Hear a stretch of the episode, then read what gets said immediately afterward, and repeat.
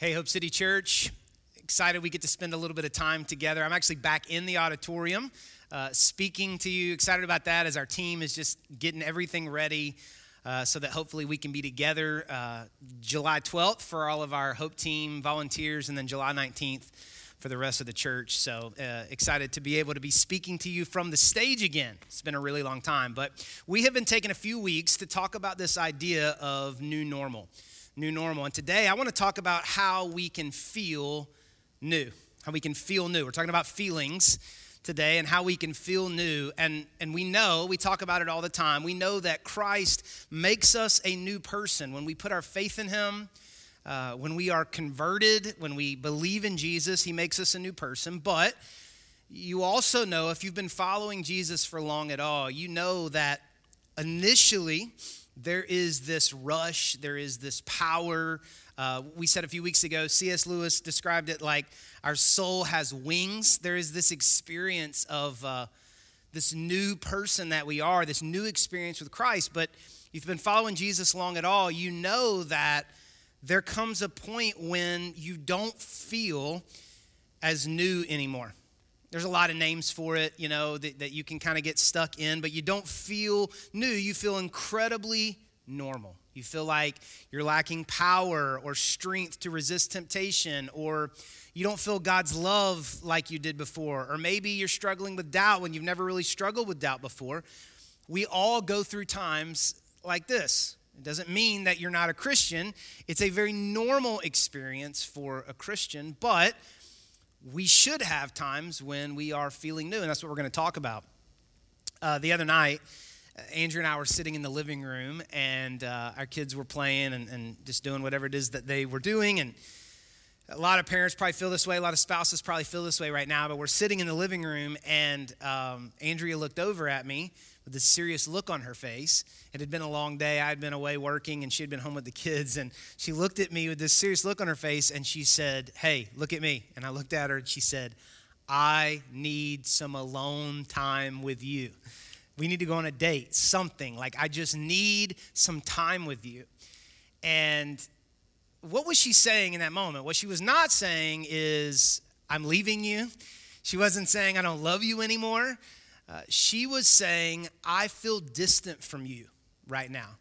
Everything that's going on in life these last four months, five months, 24 hour parenting, still changing some diapers because we got one more in potty training, cleaning up messes, dealing with kid drama, cooking meals every night, cleaning three times the amount of dishes. Like, I just feel a distance from you and I, I need us to spend some time together. This is a very normal feeling in a relationship. So it's also a normal experience that we would have in our relationship with God. That there are times in our life, times in our spiritual life, where we, our soul feels and is saying, God, I just need some time with you. I feel a distance. I don't feel a spark necessarily. I, I don't feel that, and I need some time with you. So the question is, how, how can we do that? How can we feel new? How, how can we stop feeling normal and start feeling new? And I want us to try to answer that. And to do that, we're going to talk today about the role that the Holy Spirit plays in our life. And when I say that, that phrase or that word, Holy Spirit, depending on your background, church, I don't know exactly uh, what that makes you think of. But if when I say Holy Spirit, you think of something negative or you think of something scary or intimidating, I really want to challenge you to kind of push that to the side, push that out of the way, because it's really unnecessary. Because the Holy Spirit is just God in spirit form. It's the Trinity, right? We have God the Father, Jesus the Son, and the Holy Spirit. Jesus uh, was God in human form, the Holy Spirit is God in spirit form. And whether you realize it or not, so many of the of the things that you say, so many of the ways that you describe experiences with God, whether you realize it or not, you're really describing experiences with the Holy Spirit. For example, like um, maybe you've said before, I was just really thinking about this or praying about this, and I needed to make a decision. I just really felt like God wanted me to, you know, fill in the blank, give that money, talk to that person, help somebody, uh, you know, take that job, make that decision. Well, it was God, but it was God really in spirit form. Really, that was an experience with the Holy Spirit. He was, he was helping you, leading you, giving you discernment about a decision. That was a very normal experience with the Holy Spirit. Or maybe you would say, um, maybe you would say, man, church was powerful. I, I just really felt God in that church service. Um, you did feel God, but really what you were feeling was God in spirit form. You were experiencing the Holy Spirit. It's a very normal experience with the Holy Spirit. So, whether you realize it or not, there are so many areas of your spiritual life where you're already having this relationship with the Holy Spirit. And so I want to talk about that a little bit to help us uh, feel new. Jesus told the disciples uh, before he left, he said, Look, I'm, I'm going away. I'm leaving, talking about after the resurrection. I'm going back to heaven. But when I do, I'm not going to leave you alone. I'm going to send you the Holy Spirit, and the Holy Spirit will be a gift to you. I want you to think about that for a second like if that Jesus gave you a gift. If you knew that this was a gift from Jesus, you wouldn't have any hesitation about that. You wouldn't have any hangups about that. And Jesus said, I'm sending you the Holy Spirit, and it's a gift to you, and it's something that He wants us to have and experience and, and live with. And the Bible teaches that when you put your faith in Jesus Christ, when you're saved, when you're converted, when your heart uh, becomes new, that you receive the Holy Spirit. Receive the Holy Spirit. And I want to show you, there's lots of places where we could look for this. I want to just show you, you one, and it's in First John, First John, towards the end of the New Testament, First John chapter 2, verse 26. First John chapter 2, verse 26. Here's the way John, the disciple John, described it. He said, um, he said, I'm writing these things to warn you about those who want to lead you astray. Verse 27 But you have received the Holy Spirit, and he lives within you.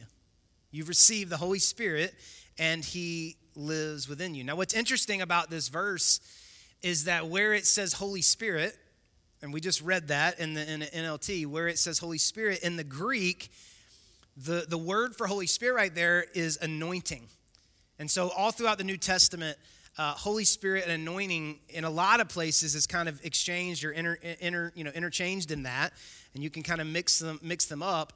And so, Holy Spirit and anointing is the word that was being used here. And anointing, I don't know if you've ever heard that word before, but anointing, literally, definition just means to smear or, or to rub with oil. That's what anointing means, is to smear or to rub with oil.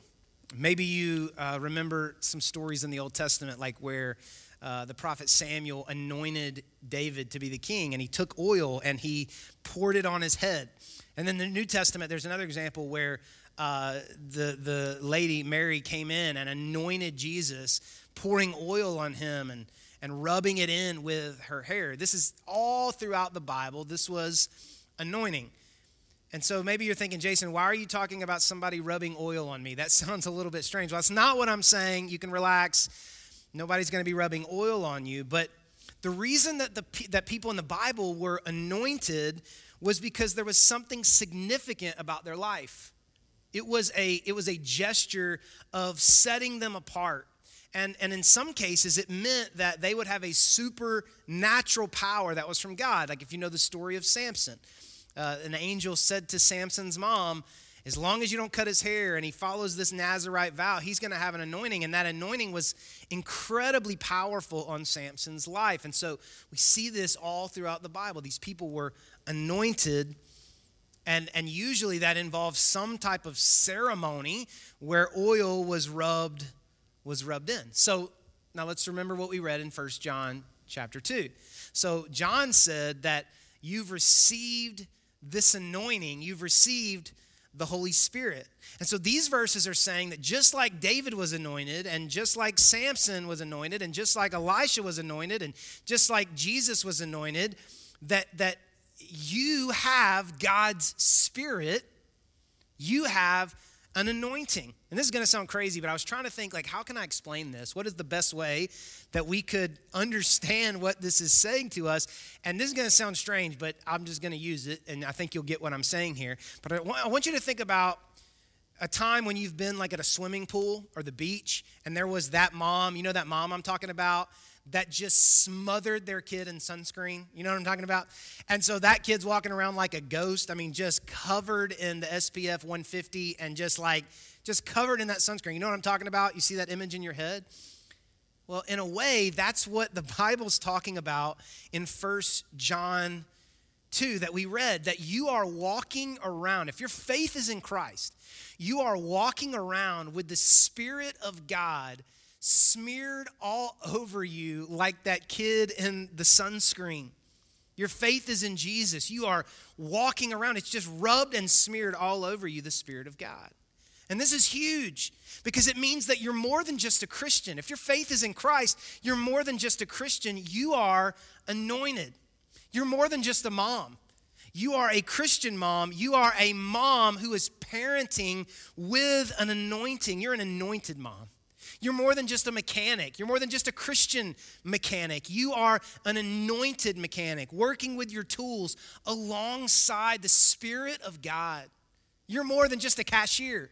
You're more than just a Christian cashier. You are a cashier working with the Spirit of God smeared all over you. This is amazing. This is huge. It should change the way that you view how you go through your day because you're not just you, you're not just a Christian, you are anointed, covered in the Spirit of God.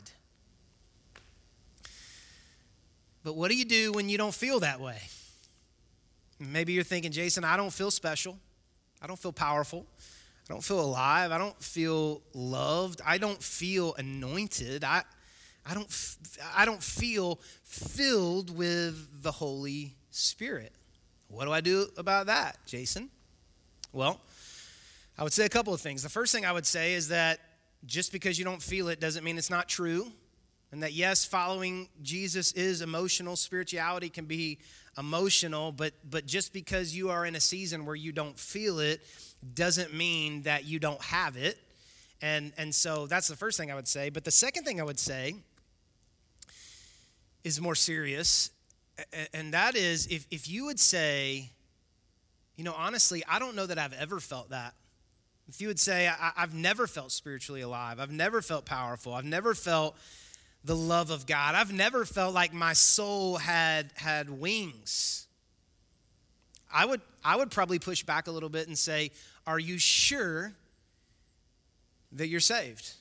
Are you sure that you were converted? Are you sure that you were made brand new? Are you sure that you, you put your faith in Jesus and there was a moment when the Holy Spirit changed your heart, not just made you a better person or helped you change some habits, but made you a brand new person?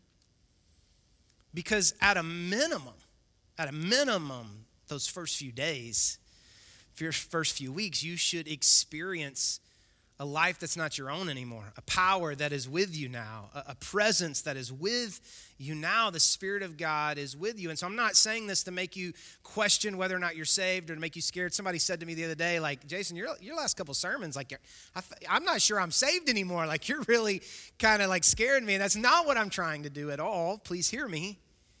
But I would say to someone who says, you know what, this doesn't just feel like a season where I don't feel loved, powerful, anointed, God's Spirit alive, new. It's not just a season. Honestly, I've been going to church a long time, I've been a Christian a long time, but I don't know that I've ever felt that way. I, I would say to you, Are you sure you've had a moment when the Holy Spirit changed your heart and you believed that Jesus is the Savior that you need because you cannot save yourself and you need to get to God? The third thing I would say, if you would say, I don't feel alive, I don't feel loved, I don't feel new, I don't feel anointed, the, the, the third thing I would say, and this is what I'm going to spend the rest of our time on today, is I would say if, if you don't feel anointed, powerful, alive, loved, filled with the Spirit, if you feel normal, I would say that it's time to do something new. It's time for a new experience of, of God's Spirit. If anointing means to just smother or rub, then I think we could all understand that there are times when the fence or the back porch needs a new coat of stain. There, there are times when you need to reapply the sunscreen. There are times when you got to put on more deodorant. I hope you know that. Like there, there are there are times when you got to reapply, right? And if we know that's true about fences and porches and sunscreen, it's it's also true about about our spiritual lives. Uh, maybe it's a fresh new spiritual commitment. You know, maybe maybe it's a new experience, and, and I, I want to show you what I mean by that, all right? So the Holy Spirit, the Bible talks about the Holy Spirit working in a lot of different ways in our life. And we don't have time to get into all of those uh, today, but I just want to give them to you really quickly. That there are five ways that the Bible talks about the Holy Spirit working in our lives. Again, I don't I can't get into all these. I'm just going to rapid fire a couple of these at you. The Bible talks says that the Holy Spirit draws us to God. This is that experience where God, the Holy Spirit opens our heart. No one comes, Jesus said to the Father, except that which the Spirit draws. So, this is the work of the Holy Spirit, opening our hearts to God to believe in Him.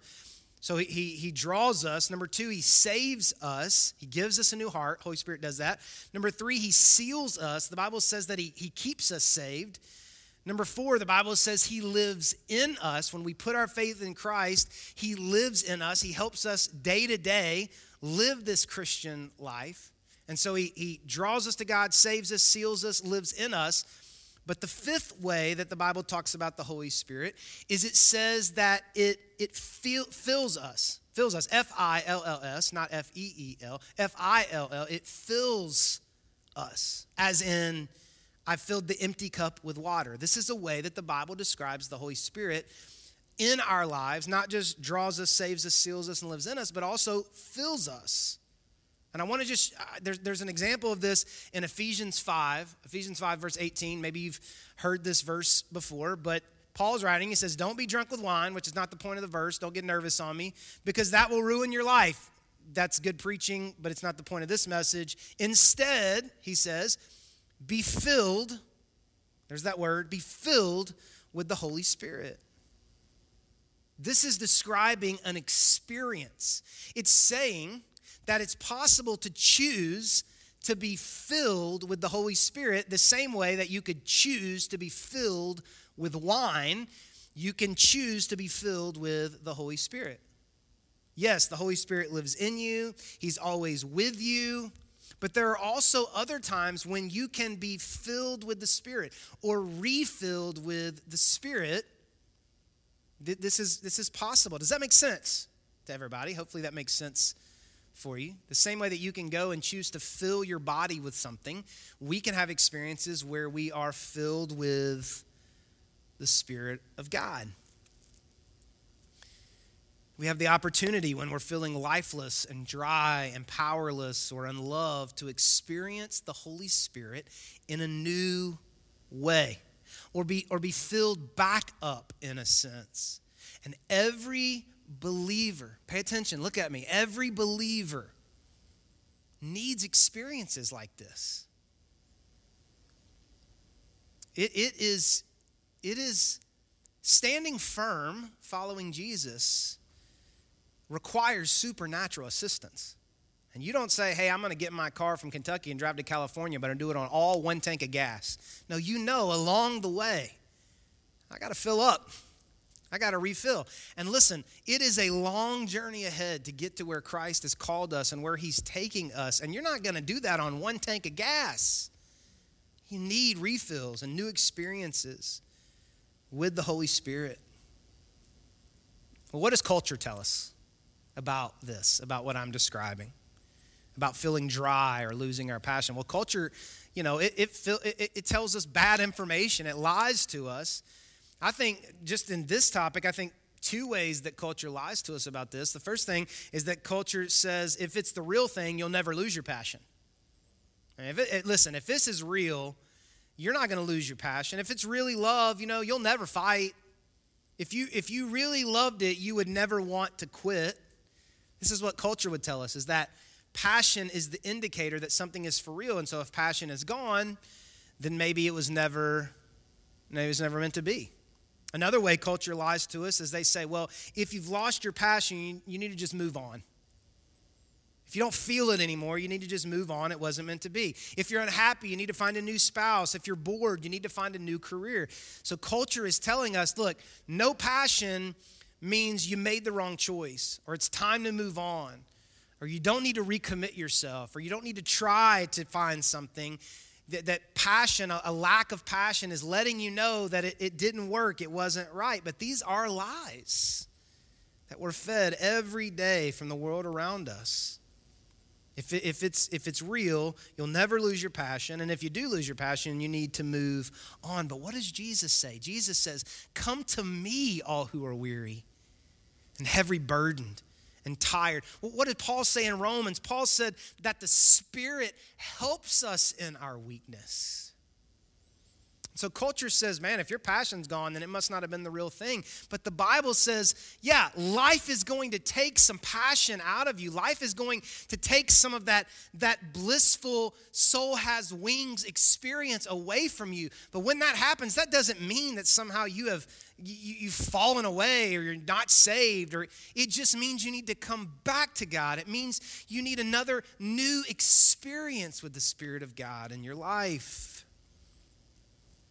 God wants to fill you or refill you with the Spirit. He, he wants you to have a new experience. He wants to refill that empty cup, that empty soul. But if we want to experience God in a new way, we have got to be willing to do something new. If you want the Spirit to, to fill your life, then we need to empty ourselves. We need to make room so that the Spirit can fill that space. How do we do that? How do we make room for the Holy Spirit to fill us or to fill us again? There, there are a lot of, lot of ways we could answer that question. We could probably do a whole series on that. Um, but I, what I want to do for the time we have left is I really just want to focus on one. One way that you can make room in your life for the Spirit of God to fill or to refill. And that's consecration. If you want to have a new experience with the Holy Spirit, it requires consecration. That's a big Bible word. We've already thrown anointing at you. Now we're throwing consecration at you. These are Bible words, but, but, but consecration just means to set apart something as sacred or holy. Practically speaking, it means we remove things from our life that are keeping us from experiencing God. See, Jesus makes us right with God, but it's our choices and our habits that make us feel close to God. And so, if we are filling our lives with things that are opposite of the Spirit of God, doesn't mean we're not saved, it, but, but it does mean that, that we feel more distant from God, not as close to God, not as much of the Spirit's power in our life. But that's not because God has moved, it's because we have. And so, to make room for the Spirit of God requires us to to remove things that are keeping us from experiencing Him. And the, the most known example of this in the Bible, of this consecration idea, concept, is in the Old Testament. It's in, it's in Joshua because Joshua took over for Moses. He was the leader. The Israelites were about to move into the promised land. Maybe you've heard the story of Jericho. They marched around the walls and the walls fell down. If you know that story, well, what I'm about to read to you, it, it was right before Jericho. This is in Joshua chapter 3, verse 5. Joshua, the leader, they're getting all these instructions about what to do. And Joshua says to the people, Then Joshua told the people, Purify yourselves, for tomorrow the Lord will do great wonders among you. Purify yourselves. Purify is what the NLT says. Almost every other translation uses the word consecrate. So Joshua shows up to the people and he says, because they had to be excited because they were about to enter the promised land that their parents and grandparents had told them about 40 years in the making. And Joshua shows up and says, Consecrate yourself. Because tomorrow God's going to do amazing, great wonders among you. And purify, consecrate, great, great alternative to choose there because what Joshua was saying was God's going to do something new tomorrow, but we can't experience something new tomorrow with our old way of life from today. So Joshua was saying, if you want God to do something new tomorrow, you have got to move on from, purify yourself from the old ways of life.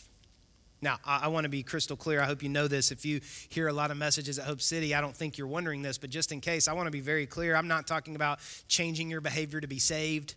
I'm not talking about cleaning up so God will love you to make it to heaven. Jesus saves you. It is by faith, it is by grace. This is not, you need to stop doing more or these things because God is mad or won't love you. I'm talking about making choices to experience more of God's Spirit in your life. I'm talking about looking uh, to, to God, so to speak, the same way Andrea looked at me and said, I just need some time. I feel distant, and making some choices in order to do that. So, as I'm talking about this, maybe you're thinking, okay, you convinced me. Perfect. I'm in. Just tell me what to do. Tell me what to cut. But I can't do that. Because most of the time, the things that are keeping us from new experiences with God are not blatant black and white sins. They're all kinds of little choices, little compromises in our life. If I was to stand here and say, you know what, you need to get off social media, that wouldn't be fair. Because while it's true that for some of us, social media is taking up space in our life that is distancing us from experiencing and filling the Spirit of God, that's not true for everybody. So I can't stand up here and make social media, getting off social media, some biblical command. Couldn't do that. So for some of us, it's robbing us of our joy and robbing us of our peace, and we're addicted and we can't get away. And so maybe that is the purifying. Maybe that's the consecration. Maybe that's what's being removed from your life, but not everybody. So I can't give you a list that everybody needs to follow. Of course, of course, if there are areas of your life where you're disobeying God's word, and we can ask Him to help us and overcome and obey. But in all of those other small ways, we need the Holy Spirit to convict us and challenge us to remove the things that are normal but are keeping us from new experiences with the Holy Spirit. As we begin to talk about this, you know, consecration, things that maybe we could say, things that you could think of that the Holy Spirit puts on your heart, sometimes initially our reaction is it's not necessary, it's overkill, it's normal. This is how we've always done it. This has always been the pattern. This has always been the way that we do it. But that's why we feel so incredibly normal in our relationship with God. So, what if we ended this way? What if we asked God, the Holy Spirit, to reveal to us the things in our life that need to be removed so we can have a new experience, a new filling of His Spirit. It doesn't have to be hard. It doesn't have to be challenging. It doesn't have to sound super spiritual. It's a simple confession and prayer to God that says, God, help me to remove anything in my life that's keeping me from experiencing more of you. I want everything you have for me, God. I want to experience everything you have for me, God. And so, whatever is keeping me, whether it's sin or not, whether it's Bible or not, not what somebody else tells me, but God, what you tell me, what the Holy Spirit tells me, challenges me, convicts me. God, will you help me to consecrate myself, purify myself, clean out the closet, remove all of the things that are taking up all the space in my life because, God, I want to make room that the Holy Spirit can fill. I would love for you and challenge you to pray that prayer. Let's pray. God, thank you for Jesus.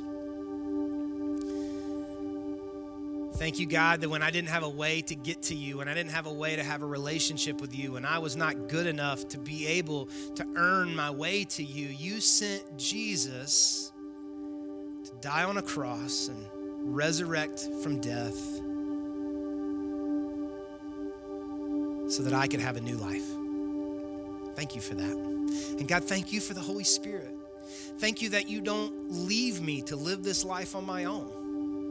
You don't leave me to try to get to heaven on one tank of gas, God. But you gift us and gift me the Holy Spirit draw me, save me, seal me, live in me, and fill me. Thank you for that incredible gift, God. And God, I pray that every person who's watching, every person who hears this would be challenged and convicted by the Holy Spirit for any way or any area of our life that we need to remove or empty so that we can make room to be filled with more of your Spirit. In Jesus' name we pray. Amen.